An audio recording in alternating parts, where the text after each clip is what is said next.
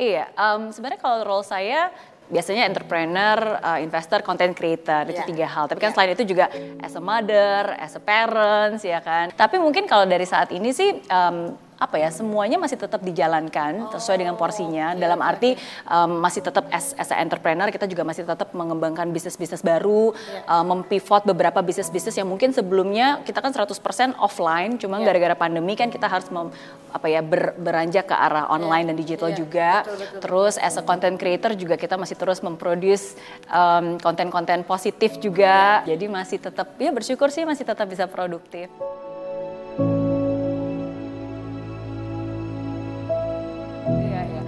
Wanita sejuta dolar itu um, saya bisa bilang kisah lama ya karena kan itu udah terjadi dari sejak uh, berapa tuh? Berarti usia saya 26 tahun bersyukur bisa dapat satu juta dolar pertama di usia 26 tahun. Iya. jadi pada satu pencapaian yang di Singapura dan karena hal itu um, cukup diingat oleh banyak orang dan akhirnya itu juga yang selalu terbawa sampai hari ini gitu. Jadi makanya kalau ingat Mary Riana ingatnya si wanita sejuta dolar gitu.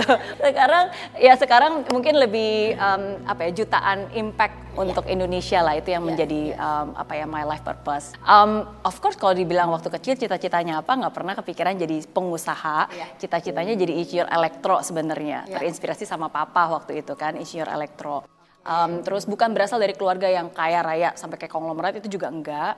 Um, dulu papa kerja sama orang, uh, kerja di perusahaan internasional dan penghasilan kita cukup, maksudnya ya cukup, lah ya Cukup keluarga lah, sederhana iya. gitu. Cuma yang terjadi ketika papa uh, memutuskan untuk bekerja di pekerjaannya, berhenti dari pekerjaannya dan menjadi entrepreneur waktu itu, nah justru di situlah ketika beranjak ke bisnis, di situlah uh, kami dari keluarga merasakan uh, penurunan dari segi finansial. Terus ditambah ada kerusuhan, ditambah ada krismon, jadi ada banyak hal yang terjadi dan uh, nggak pernah kepikiran bakalan sekolah di luar negeri, nggak pernah kepikiran bakalan punya bisnis sendiri, apalagi punya bisnis di luar negeri iya, gitu. iya. Ya tapi di situlah satu hal yang saya percaya dari hidup, ya kadang kita nggak tahu apa yang akan hidup berikan kepada kita kan, Iya, yang iya. awalnya terlihat seperti sebuah musibah gitu, tapi ternyata ya itu caranya dia gitu untuk bisa membawa kita ke satu tempat iya. yang yang berbeda gitu, Iya. yang menjadi jalan hidup kita. Nah jadi titik baliknya itu ketika saya uh, usia masih 18 tahun, baru lulus SMA, ada kerusuhan, ada krismon, ya terpaksa akhirnya saya merantau ke Singapura sendiri, karena kan nggak ada perencanaan, Iya, tapi iya, karena iya. kebetulan ada kesempatan um, dan ternyata dari nilai saya cukup baik, jadi saya melanjutkan kuliah saya di Singapura gitu. Nah tapi karena nggak pernah dipersiapkan dan orang tua juga bukan dari keluarga yang memang punya dana untuk bisa kirim ke luar negeri, malah lagi down lagi gitu down. kan. Nah jadi akhirnya udah harus hutang um, mengambil pinjaman, hutang dengan pemerintah Singapura gitu. Dan akhirnya ya udah singkat cerita saya merantau di sana, hidup dengan keterbatasan Ya. Dan uh, ya di situlah saya memulai perjalanan mimpi sejuta dolar saya. Yang pada saat itu awalnya saya nggak tahu harus ngapain nggak tahu harus mulai di mana. Yang awalnya mungkin saya merasa berkekurangan nggak bisa bahasa Inggris ya kan? Uang juga kurang penampilan juga kurang kepercayaan diri juga kurang kayak saat ya. itu gitu kan? Dan uh, pada saat itu juga lebih sering menyalahkan keadaan gitu. Namanya juga anak remaja masih labil tiba-tiba sendiri kan? Nah tapi di situlah um, ya saya merasa Tuhan masih menolong saya, mengingatkan saya akan arti hidup yang sesungguhnya, bahwa saya mampu, saya bisa. Dan di situ akhirnya saya mengubah, kalau sebelumnya saya ngeliat kiri kanan, ngeliat keadaan, saya mencoba untuk melihat ke depan, uh, berani bermimpi besar.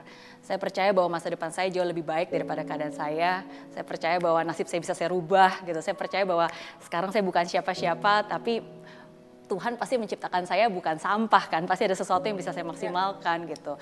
Nah jadi berawal dari ulang tahun ke-20, saya punya mimpi dan saya buat target, pokoknya sebelum saya ulang tahun ke-30, saya harus sudah apa ya punya kebebasan finansial, bayar hutang, jadi orang sukses, jadi orang berhasil gitu. Dan saya janji, pokoknya kalau saya balik ke Indonesia, saya harus saya kembali udah- udah jadi orang yang sukses lah, ya, gitu. ya, Ya udah berawal dari mimpi itulah, tapi ternyata mimpi itulah yang menyelamatkan hidup saya, mimpi itulah yang memberikan saya kekuatan, mimpi itulah yang memberikan saya harapan, dan mimpi itulah yang akhirnya sungguh-sungguh bisa menjadi kenyataan dalam hidup saya, gitu.